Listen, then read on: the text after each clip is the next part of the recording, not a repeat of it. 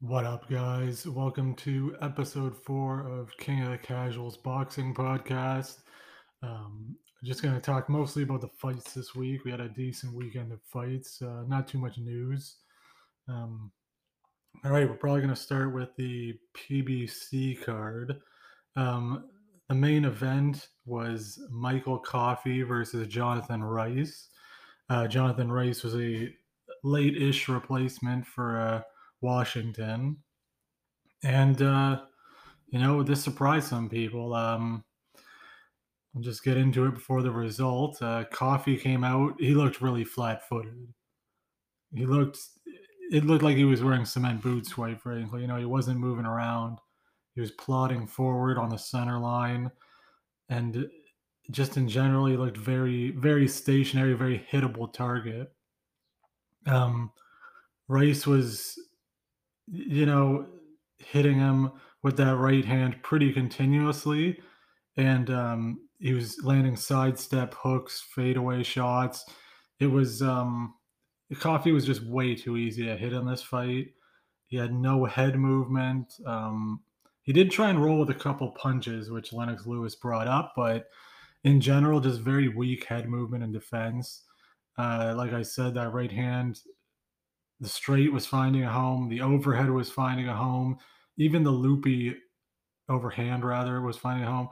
Even the loopy hooks were were finding a home. So Coffee was just, I don't, he, he, he wasn't even trying to parry shots, really. His left hand, his lead hand was a little, or excuse me, his right hand was a little low. Um, and yeah, at one point in round five, which was the final round of the fight, Rice landed four or five straight straight shots in a row, and Coffee, you know, he stepped straight back and he exited right along the center line with no head movement or, or footwork or nothing. His exit, like I said, he didn't attempt to parry, nothing. It was just straight down the middle, very hittable. Um, not good. Uh, round five, Coffee's hand drops and he got uh, landed on so flush. It was, I mean, it was borderline comical for a professional fighter to get landed on like that. It was just out of nowhere. Um, Rice didn't even really throw a trap before that shot. It was just pretty much walks up, a straight right hand, lands flush, didn't faint, didn't do anything, just boom. Um, round five, after after a few more good shots, the referee stops it. Um, You know, Coffee complained, but he really looked he looked like a wounded bird or bullied child in there. Um, the ref had no choice but to stop it. And um, people are saying this is a surprise or a shocking loss, is how Sky Sports termed it. Um, I think it was definitely a little surprising, but I wouldn't I wouldn't call it shocking. You know, this Rice guy's got experience, even though most of his big fights are losses. He's fought Charles Martin, that was a loss. Tony Yoka and Effia Jagba also, obviously both losses, but there's a, a, a guy that's clearly durable, has some experience, um, you know, and uh, it, it was a step-up fight. Um, like Jonathan Rice said, I'll read the quote here, he said after the fight, "I wasn't a late replacement. I was waiting for an opportunity. We replaced somebody, but we weren't late. We fought right on time. I was training every day. I was training with Michael Hunter. I did twenty rounds, ten and ten last Friday before I got the call. So when I got the call, I was ready."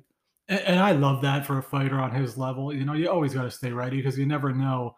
You never know when that call's going to come. And I, I love that. You know, he's not getting out of shape. He's staying ready. He sparred with Michael Hunter. I believe he said he was sparring with Luis Ortiz. A lot of people were talking about how um, – Coffee was the sparring partner of Deontay Wilder, and that's great, but like, look, Deontay Wilder's a, a good fighter, he's a fantastic fighter, but he's not going to be um, technically improving you in sparring. I mean, Deontay Wilder, we know he's got one trick, and that's the right hand. If he lands that, it's going to be dangerous, but you know, you'd like to see him, you'd improve more being in there with a Luis Ortiz or Michael Hunter, because you're going to get, you know, variety, you're going to get some more movement. And yeah, uh, Deontay Wilder, um, we've seen some of his sparring footage against Hrgović, et cetera.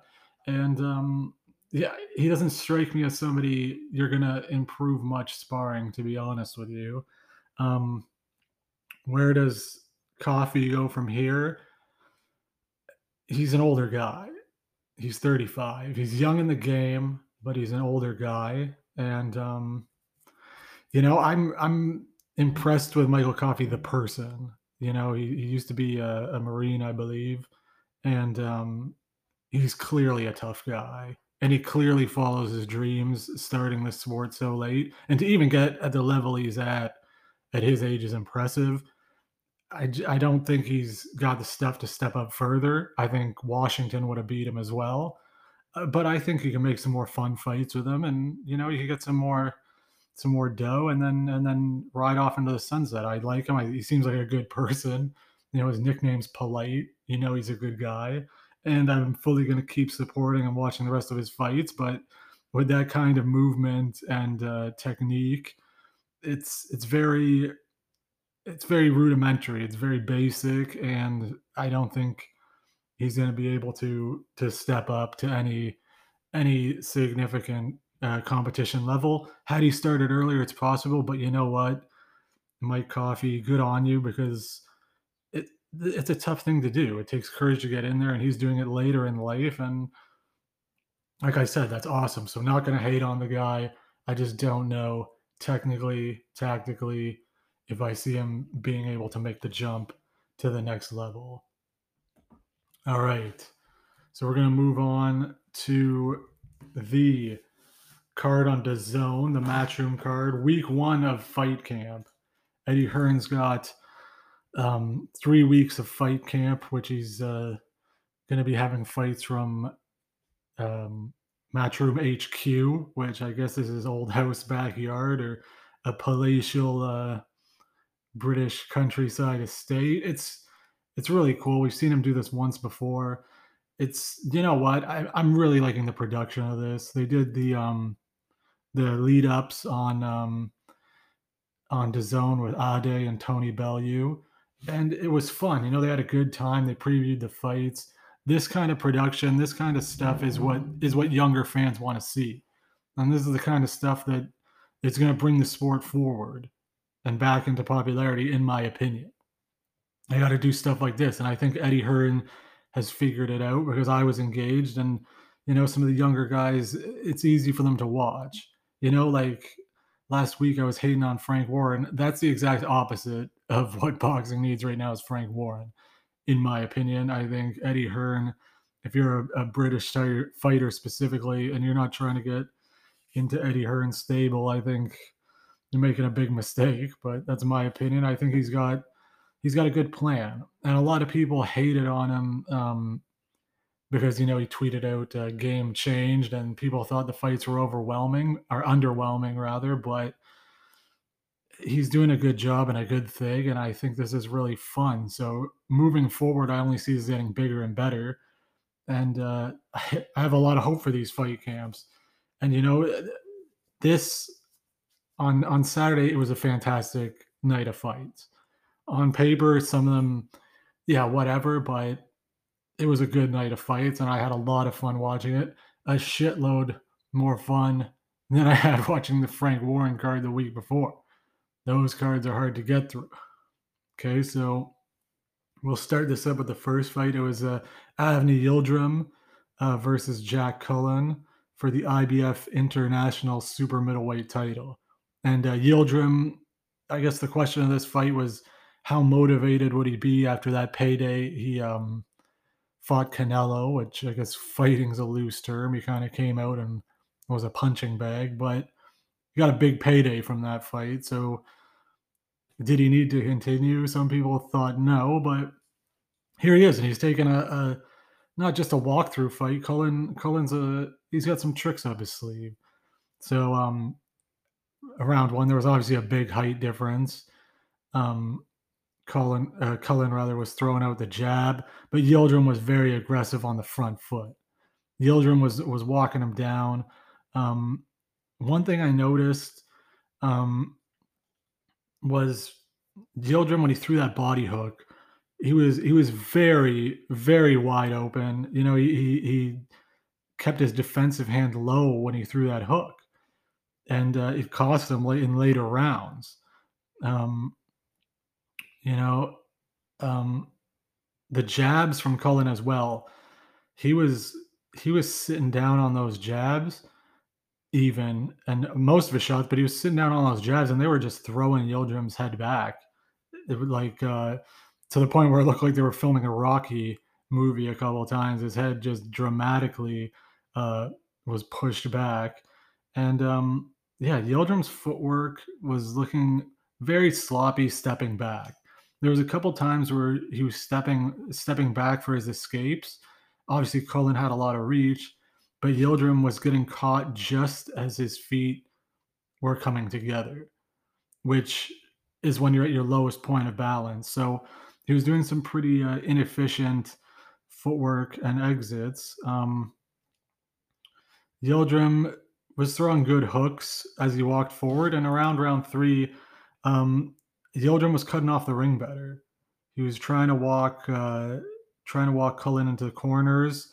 Uh, and when Cullen jabbed, Yildirim was was coming over the top, over the top nicely with uh, with a right. And I thought Yildirim was starting starting to read him.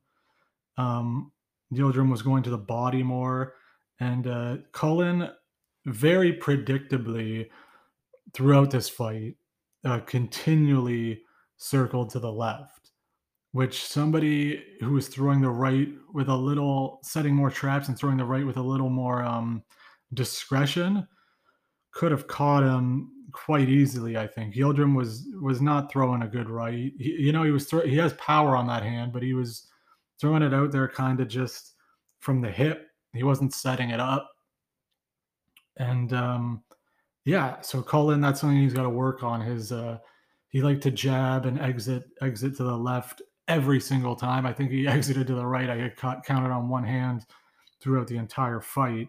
So um, b- both men very predictable.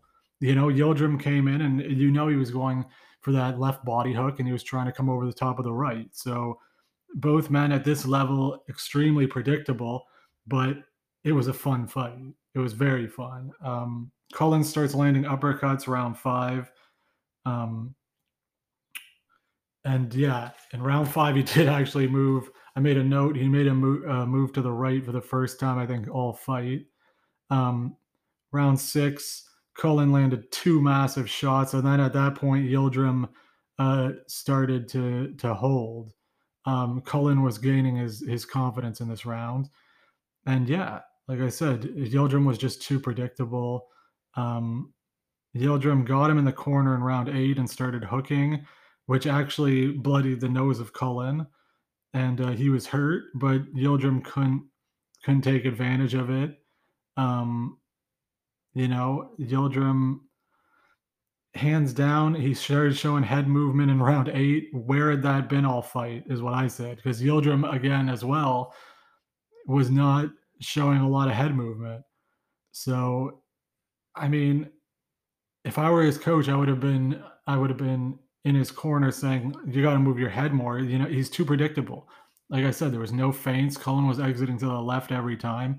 Um, and yeah, Yildirim wasn't moving his head, which made his shots, they were coming in from the same angle almost every time. Um, by round ten, you know, the high energy fight had turned into a lot of clinching.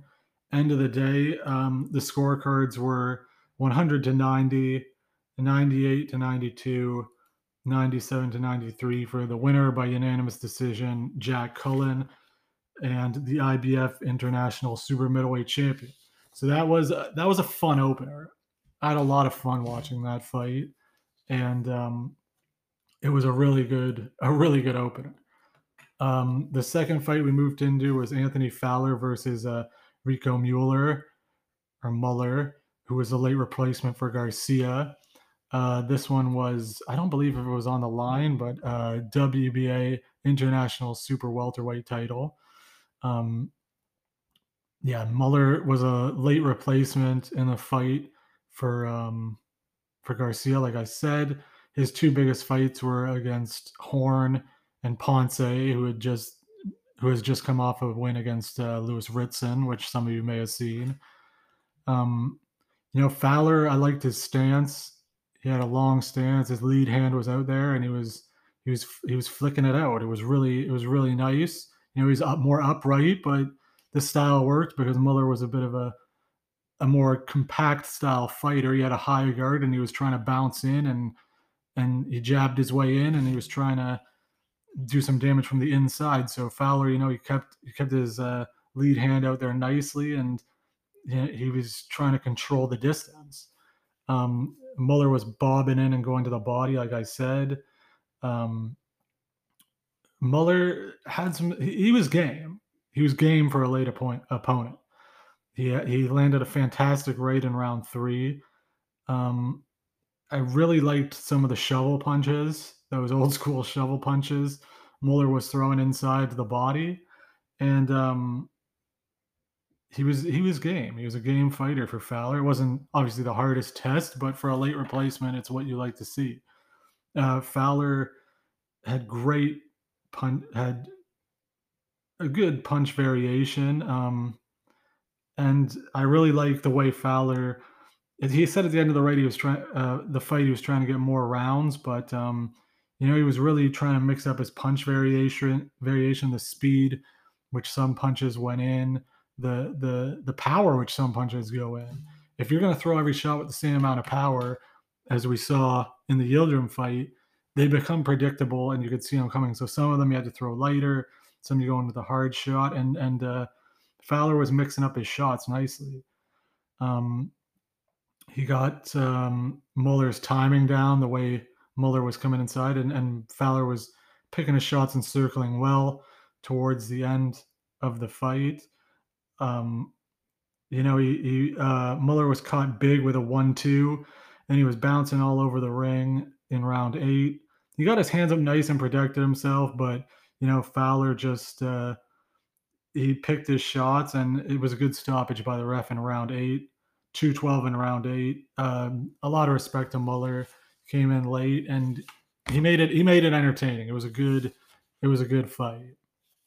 Now the third fight on this card, uh, the one I was looking forward to most personally, is uh, Tommy McCarthy versus Chris Billam-Smith for the cruiserweight British, Commonwealth, and European titles. Um, you know, I'd watched a lot of of McCarthy and and uh, Billam-Smith, so I was really excited to see these two meet. Tommy came into this fight in the best shape of his career. He had abs, and it was a it was a far cry from uh, you know, he was quite fleshy um, in his his big come out fight really versus uh, Fabio Turkey. He looked like kind of a, a big baby, is how I thought he looked. But um, now he's he's got abs. He's a, a complete transformation. The commentators were really selling that McCarthy. The, the the kind of uh, story of how the fight would play out was that Chris Billam-Smith and his power would be dangerous early on, whereas McCarthy would would um, gain power in the later rounds. And I didn't know about that because McCarthy against Bilal Laggoune, I don't know, I can't remember which round exactly it was, but both of the guys were so gassed. Both of the guys were just... Their conditioning at one point they were they were clinching, just it seemed to lean on each other and get a rest. So based off of that fight with Bilal Laggoune, uh, I didn't think McCarthy has this amazing gas tank to be confident taking it into the later rounds personally. Um, so I don't know where they got that from, but I disagreed heavily with that. Even though I think McCarthy's a good fighter, I didn't think he had this uh, kind of indispensable gas tank that would last them into the later round. Okay, so round one, uh, Billam-Smith looked powerful. He looked big. He's just a big guy. He's he's got he's got a hard hard shot with with every, with both hands really. He landed two good two good hooks, left lead lefts. Um, but the first round was very tense. At the end of it, Tommy McCarthy landed a huge right. Um, that put Billam-Smith off balance. He walked straight into it, um, and McCarthy threw it from the hip, but it was a big right hand, and that kind of changed the um, the what the commentator said, the story of the fight, because Tommy was looking more dangerous early on. Um, and uh, Tommy was throwing a lot from his hips with his hands low um, with confidence. Um, both men were landing big, good shots. Uh, McCarthy was setting traps and, and looking the much more technical, and he was he was looking for his right hand a little much, but he was looking he was looking very technical. Um, he did miss large twice at the end of round three, which with a guy with Billam-Smith's head movement and and and uh, footwork is a little concerning, but you know it happens. Um, Tommy was countering Bill, uh, Billam-Smith quite a lot.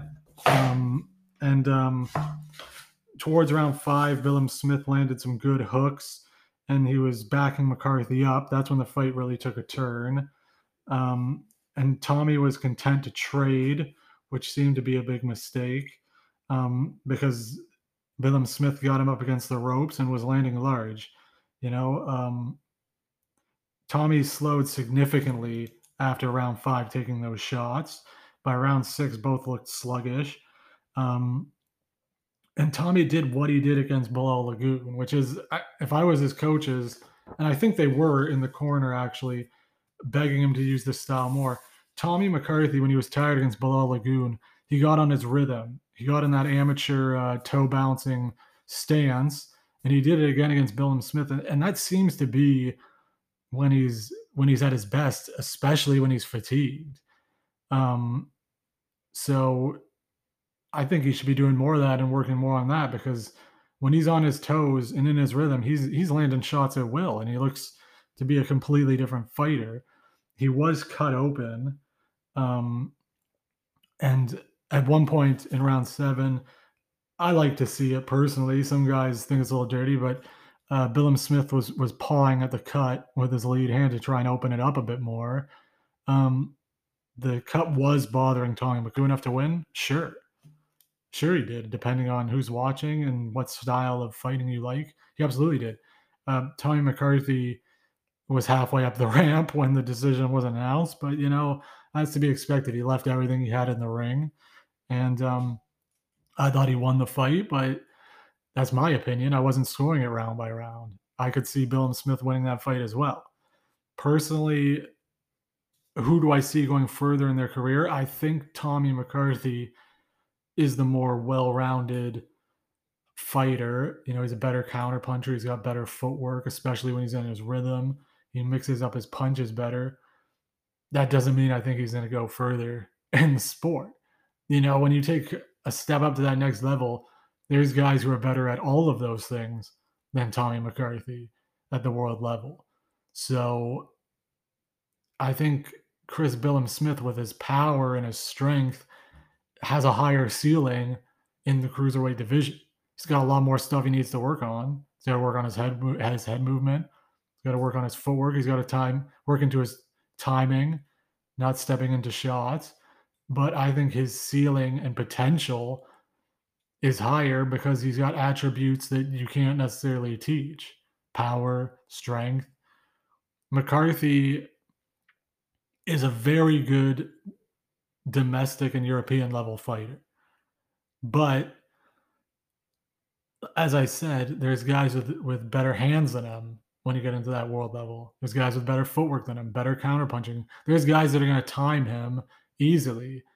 And Billam-Smith, as much as I think he, he lost this fight personally, but it was close, like I said, as much as I think that Tommy McCarthy showed him stuff he hadn't seen, I think he's got a greater ceiling for potential, should he be developed properly. And McCarthy has improved leaps and bounds in the last year. I'm not saying he hasn't. I simply think with proper training and coaching, Billam-Smith, with his power, could offer something a little bit different at the top that Tommy McCarthy might not be capable of. So that was my opinion on that fight. Um, moving into the final one, it was Zorkhan versus Uh, Leigh Wood for the W B A featherweight title. Uh, Leigh Wood came in with, I think, five weeks notice. Um, we know Khan is a very active active puncher they call him the CompuBox uh, King, or yeah, the King of CompuBox. But he was coming off a two-year two-year layoff, so that played into Leigh Wood's hands.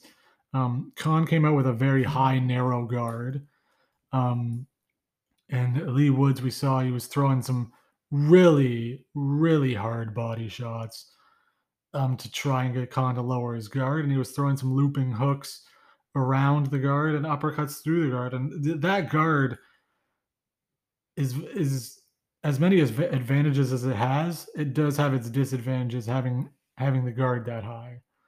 You know, you, you lose your peripheral vision a bit, so you, you're susceptible to hooks, and your body is quite exposed.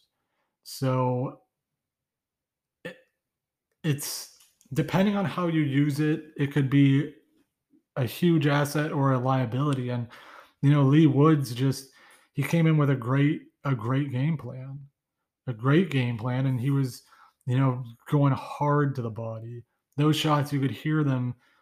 My stream did cut out at round three, but when I came back round five on my phone, those shots, you could really hear them.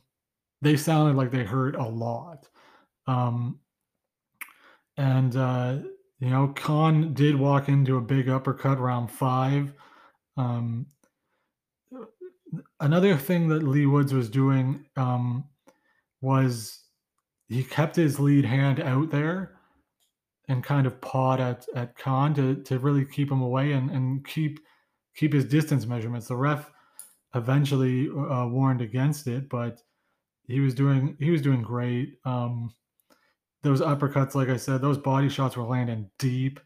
Um, the, and the guard was just, if I was Zorkhan, at, at a certain point, you would think he'd have to switch it up. He'd have to switch up the guard, and um, he did not do that. He did not make an adjustment. Um, round eight, uh, Leigh Woods landed a huge uh, uppercut body, or was it a body uppercut combo? Anyway, I, I just remember the crowd was yelling, finish him. And the people, the fans really, really were believing him at this point. And from this point on, he just looked, he looked world-class to me. Um, You could sense by round nine the urgency of, of Zorkhan because he knew he knew he needed to win. He knew he needed to win. Um, Leigh Woods was switch hitting nicely. Um, even when he hit the gloves, like I said, this high guard, even when he hit the gloves, it was um, it was it was looking good and, and hurting hurting him. So that was good stuff. And uh, basically, Leigh Woods stopped him in round twelve with a huge right. A huge right. He wins, gets the stoppage. Just an amazing fight for Leigh Woods, and a great way to end to end the first fight camp. A great way to end end the night. So that was good stuff. I really liked what I saw. Um, it was great, and I'd like to. Can't wait for fight camp next week. I can't wait to see more. All right, one last thing I wanted to talk about. Uh, one piece of news from the week I wanted to talk about was the uh, leaked sparring footage of uh, Errol Spence Junior Um, and an unknown sparring partner who is uh, emulating Manny Pacquiao. Um, a lot of people said uh, he didn't look good in it. Uh, Keith Thurman commented on it. Um, I'll read the quote in a second. He said, "It popped in my feed. It was too juicy not to click it. Uh, they should have pulled, pulled it down. Um, Lil Pac Junior was jumping in, putting hands on him, and that didn't look good to the people, especially me, who is rooting for Errol to take the old out with the new," Thurman said. Um, "I still think you and me is a great fight in the future." Um, he goes on to say, "Seeing how he let his sparring partner jump in on him, get on the inside, put three pieces together, that's Pacquiao's specialty. That's exactly what he excels at. That's what he wants." So a lot of people have been criticizing this sparring footage. I personally didn't see it, but I think it has been taken down since. Um, look, there's going to be some days where the best guys don't look good in sparring. That's a fact. Um, I think Errol's doing the right things, getting a, a sparring partner to emulate Pacquiao. That's obviously a smart move. That's standard in any camp. But the thing is, we don't know what led to this specific uh, clip. We don't know. How many rounds did he do beforehand? Did he have a different partner in there with him before? You know, was he was he doing multiple rounds and this is the tail end? Uh, was he doing heavy bag work? Was he, like, how gassed was he when he was into that round? Because there's going to be rounds you look bad, especially after long, grueling sessions. I'm sure it wasn't his first round in there with the guy. You know, maybe he did a full workout and he already had gone through three different fresh sparring partners, and this was guy number four, and you gave him some fits. That happens. If you're not getting into those situations where you look bad in sparring, I argue it's worse. Because if you're just coasting through sparring partners, coasting through guys, nobody's hungry to to give you some shots, then, you know, you get lulled into a false sense of security. So, I mean, look, I'm sure Errol Spence didn't like what happened to him in that clip, but that's something you take and you learn from. If you can't learn how to deal with it, then what is sparring for? You know, I was watching the Four Kings documentary on Showtime, and um, before one of his fights, his comeback fight, Sugar Ray got knocked out by a sparring partner, and he said everyone thought he was he was crazy for for continuing on with the fight after getting knocked out by a sparring partner. It happens.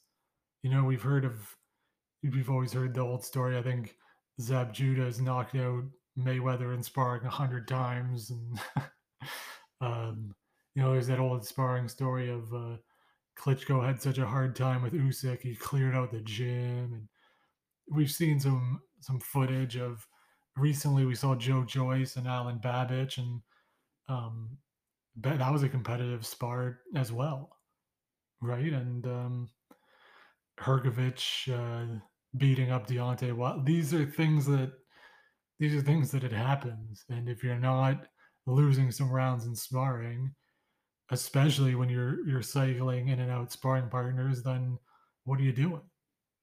If you're just going to go in there and walk through a bunch of uh, amateur guys that spar exactly how you want, then it's going to affect you in the long run. It's going to affect you in the long run. You got a guy to emulate Pacquiao. He lost that round. Now maybe he's better prepared at, at what's going to be coming to him, what's going to be coming at him. So my opinion is this doesn't matter. Uh, it's just people are making a story out of it. Like I said, we don't know. We don't know if he did road work before that, with a bag workout, with multiple sparring partners. We don't know. So at the end of the day, this is a non-story to me. Uh, he lost a sparring round. It, it happens. It happens. And um, I guess guys who have never been in there, they don't they don't know. Guys that have never sparred. I'm a shit boxer. I had some good rounds against guys who were way better than me. Could I do it again? I don't know. You know, they had been working hard. I went in there fresh. I had a good round. And sometimes I thought they were letting me win because I had such a good round. But that's the way it goes. You know, if somebody's been in there for rounds and they're trying to get a fresh guy in, uh, it's, you can't. Everyone's human. You know, they slow down after a while. So, like I said, if you take a I, I, I mean, like I said, I'm a shit boxer, and you could take a, a little snippet of me from sparring looking like looking like a like a hero, but that's not the truth of the story. So these short sparring clips, uh, they make for good headlines, they make for good news. People could hate on them, people could love them, but at the end of the day, uh, it's kind of a non-story in my opinion. Even though I'm spending some time on it, I know I know it's fun for people to to speculate and, and take a look at. So, all right, that's it for this week, and um, I'll be next week with some more. F- be back next week with some more fight analysis. Thanks, guys.